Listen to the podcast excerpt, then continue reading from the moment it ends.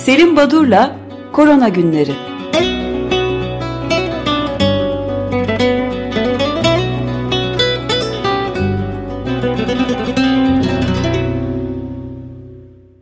Günaydın Selim Badur, merhabalar.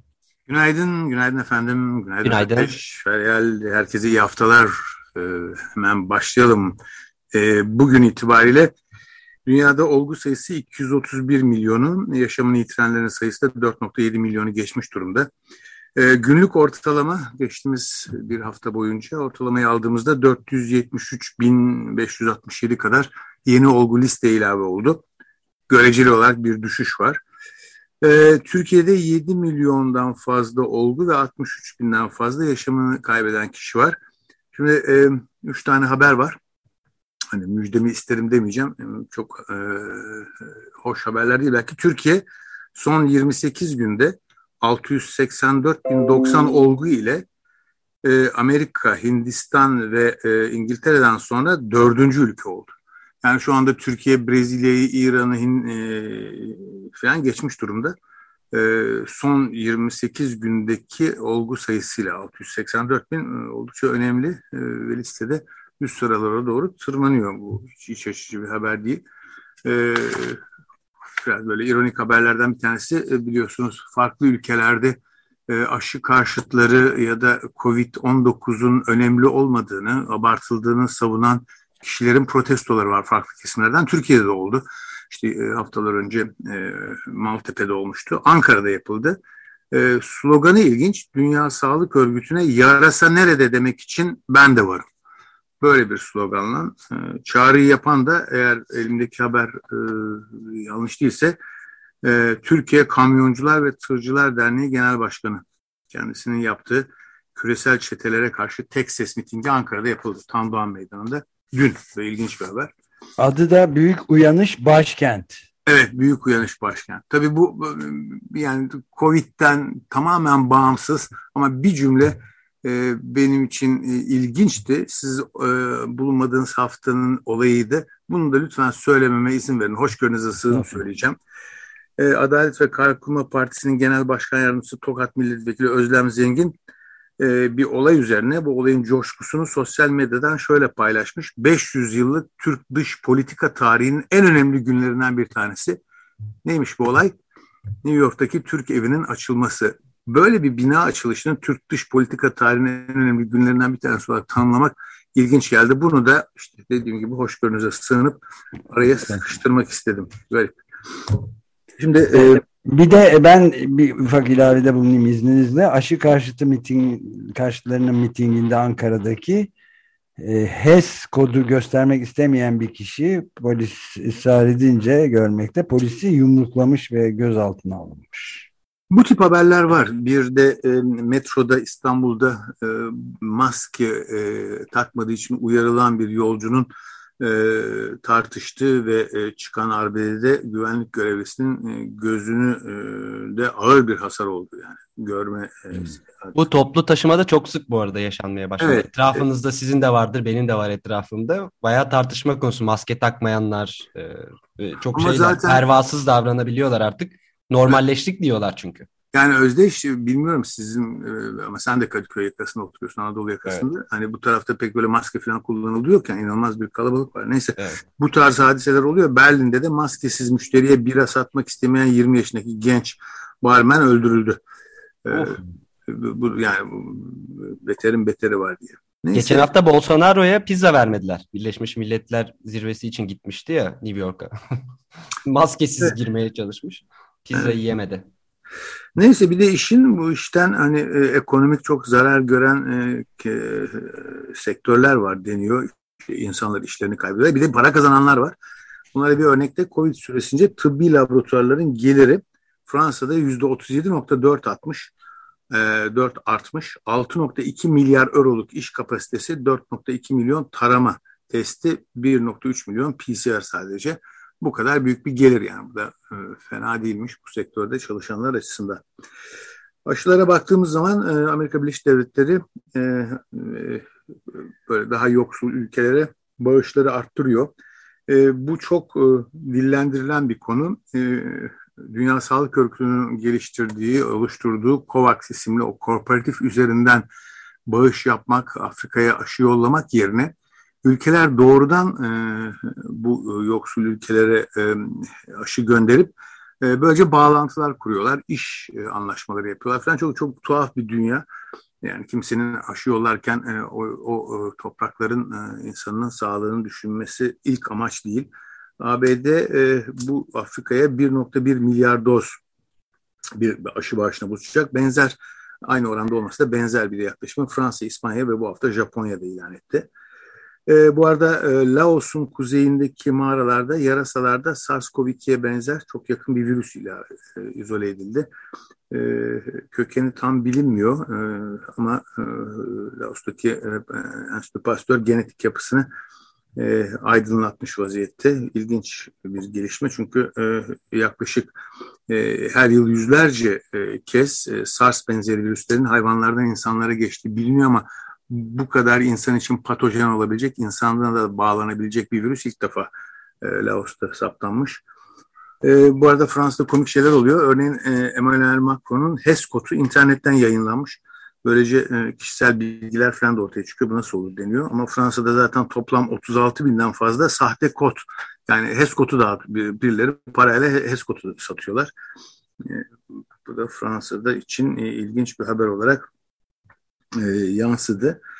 E, şimdi bir e, varyantlar konusunda aşı e, e, etkinlikleri hatırlayacaksınız e, mRNA aşıları e, gündeme geldiği zaman bu yeni teknolojinin en büyük avantajlarından bir tanesi herhangi bir varyasyon, bir mutasyon olduğu zaman süratle o mutasyona, o varyanta karşı e, hemen bir aşı üretimi söz konusu olabilir.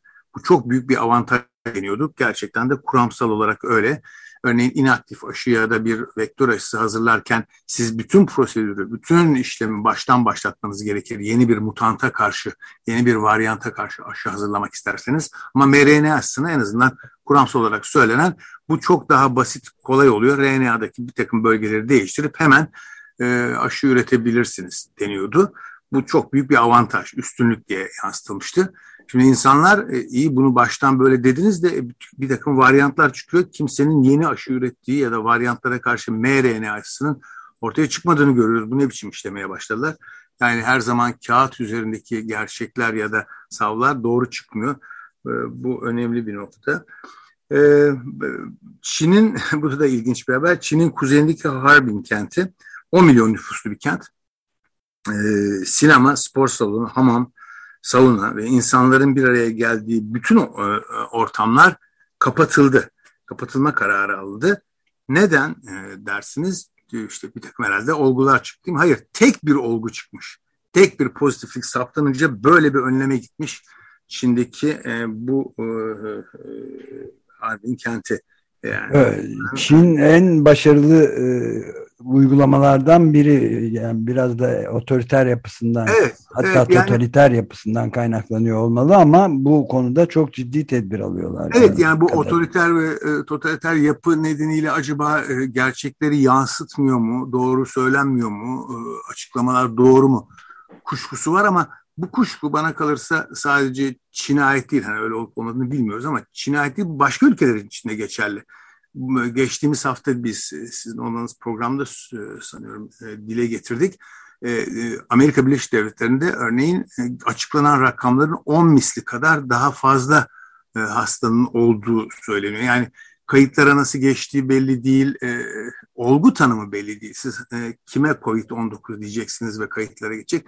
Bütün bunları düşündüğünüz zaman hani Çin'deki e, gelişme sizin de belirttiğiniz gibi hani doğruyu yansıtıyor mu yansıtmıyor mu ama sonuçta başarılı oldukları yatsınmaz bir gerçek yani. Evet totaliter deyince tabii Amerika Birleşik Devletleri de gayet e, iyi kötü demokratik bir ülke. Orada da rakamların yüksek olması açıklanandan daha endişe verici değil mi?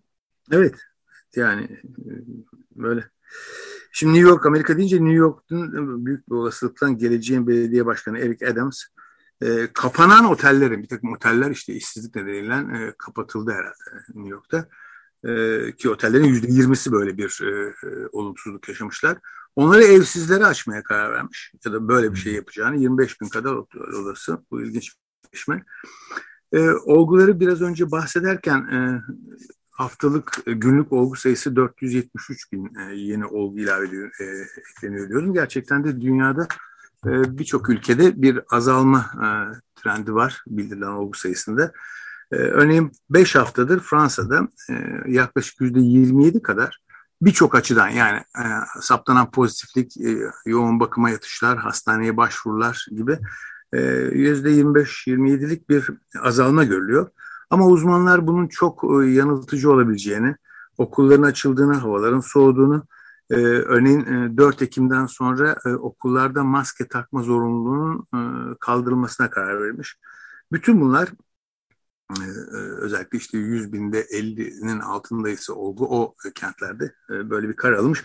Bütün bunlardan sonra tekrardan e, e, alevlenmenin olabileceğinden korkuluyor. E, bu arada her yer e, tabii e, her yerde işler bu kadar iyi gitmiyor. E, örneğin Suriye İdlib'den bir e, haber var.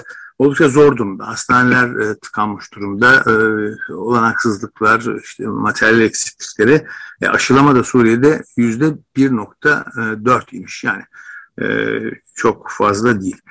E, Belçika'dan biraz Belçika'ya özgü ve ilginç bir ülke Belçika tabii yani bildiğimiz hepimizin klasik e, çizgi romanların neredeyse yüzde 80-90'ının çıktığı bir ülke. Küçük bir Avrupa ülkesi belki ama Belçika ilginç bir ülkedir. Tabii bir de orada Flaman-Valon çekişmesi var.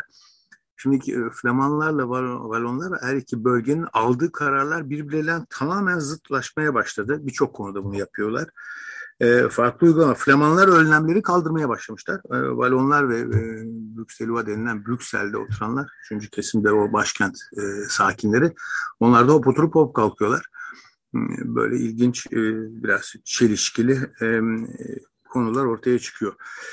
Küba'nın ilginç bir çalışması var. Tek dozluk bir aşı geliştirdiler. Bu aşıyı konvalesan dönemdeki yani hastalığı geçiren e, ve e, hastalığı atlatmış aradan da 15-20 gün geçmiş kişilere uygulayacaklar.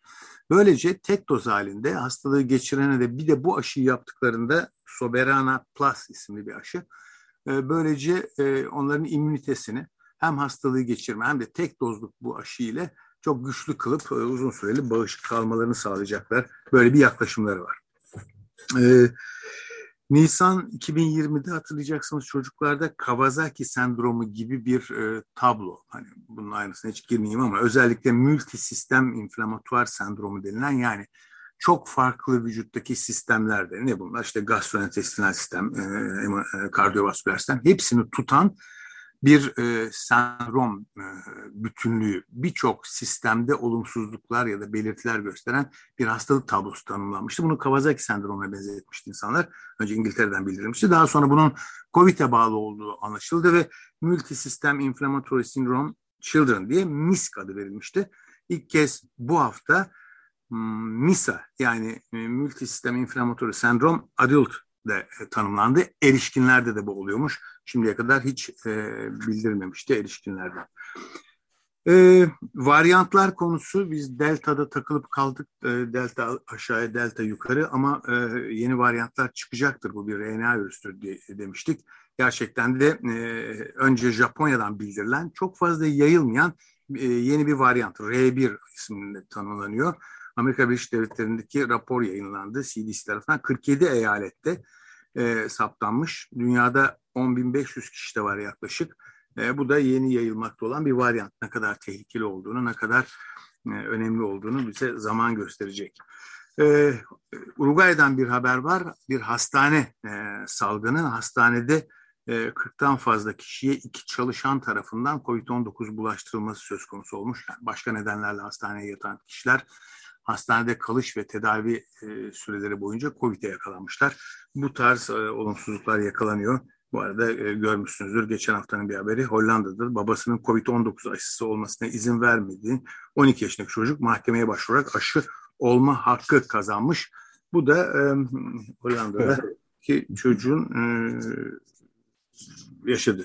Çok ilginç ve önemli bir haber gerçekten ben de görmüştüm. Ben de bir ilavede bulunayım izninizle bu Daily Kos gazetesinden, internet gazetesinden Ayşe Kamar'ın haberi e, bir e, çok ünlü bir iki bir karı koca YouTuber Alabama'dan çok e, popülermişler ve aşı karşıtları tamamen.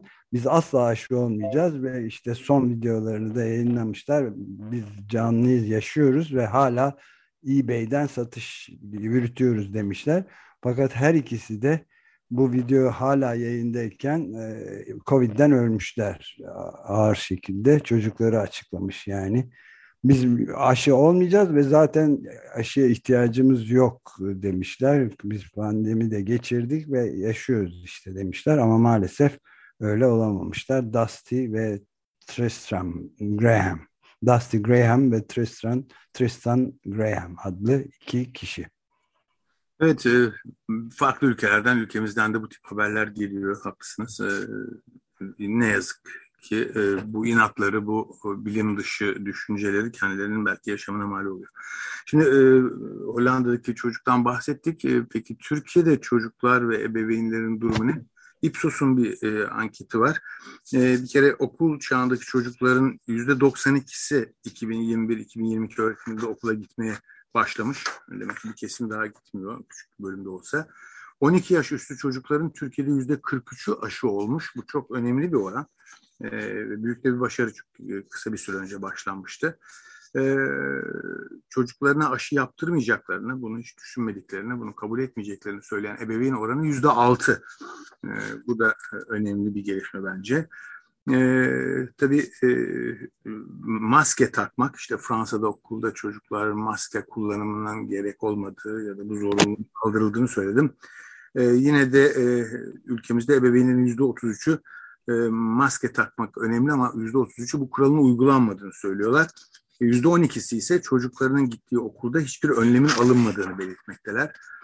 %23 ee, e, ebeveyn çocuklarının e, gittiği okullarda alınan önlemleri genel anlamıyla beğenmediklerini, e, sonuçta da %70'i 6 Eylül'de yüz eğitime geçmenin doğru olduğunu düşünüyor. Bunlar Türkiye'deki ebeveynlerin okullardaki önlemler ve yaşananlarla ilgili ne yaşadıkları.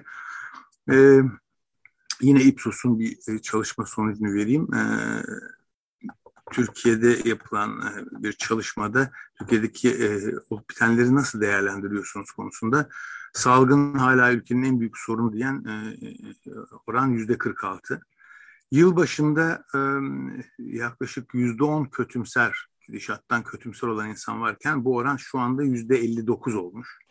Büyük bir artış var. Çoğunluk salgının kötü gittiğini düşünüyor yüzde 64 oranında. Ee, yüzde 70'i karamsar. Toplumun yüzde 85'i de salgının 2021'den 2021 yılında sona ermeyeceğini düşünüyor. Ee, yani uzun soluklu olacağını, bütün bu sorunların ve bu ortamın yaşayacağını belirtiyorlar. Şimdi e, zaman süratle geçti ama e, önemli bir nokta var bu çocuklarla ilgili. Daha doğrusu İsrail'deki durum.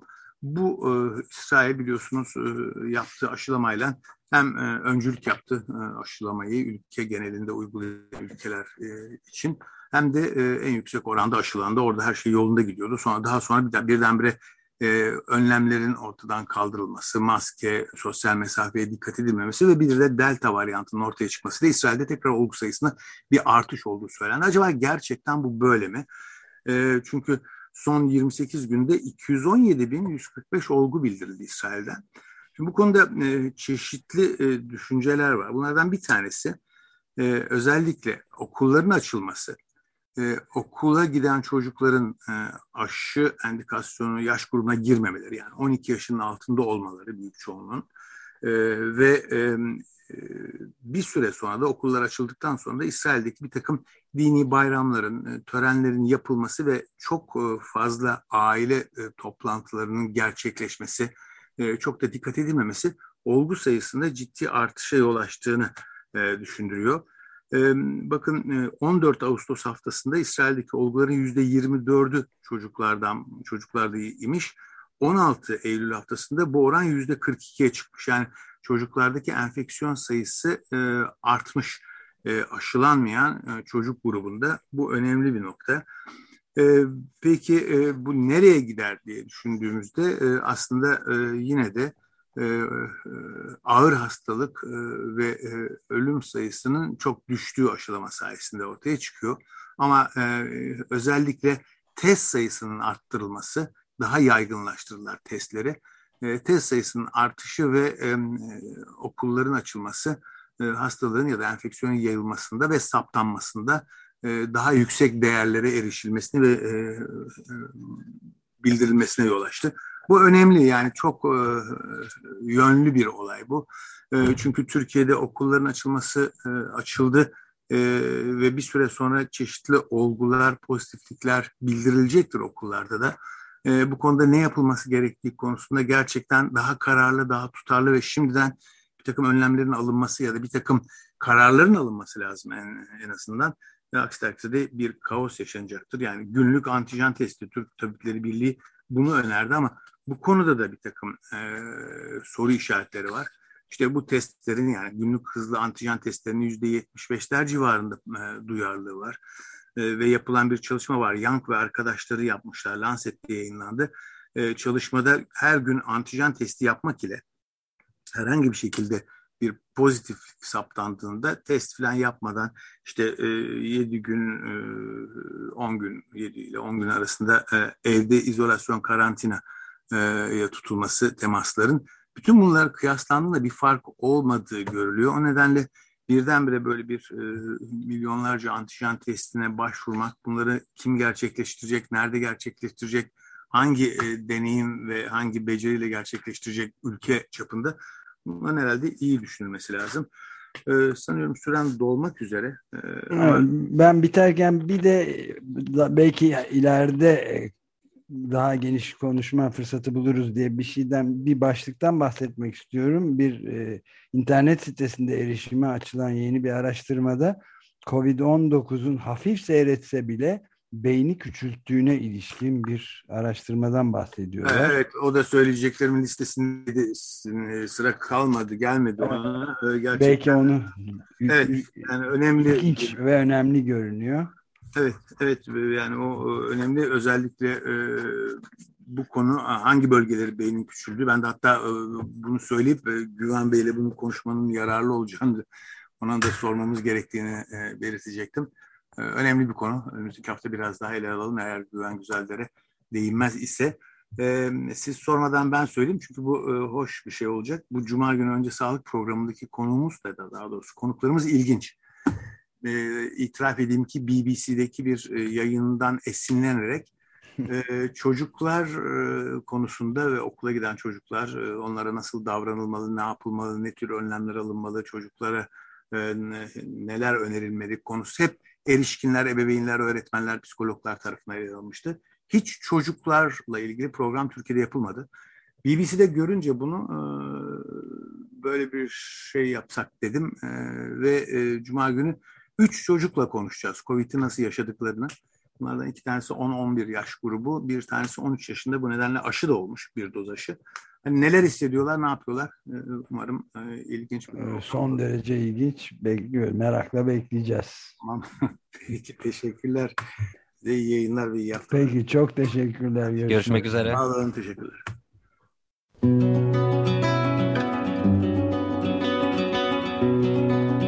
Selim Badur'la Korona Günleri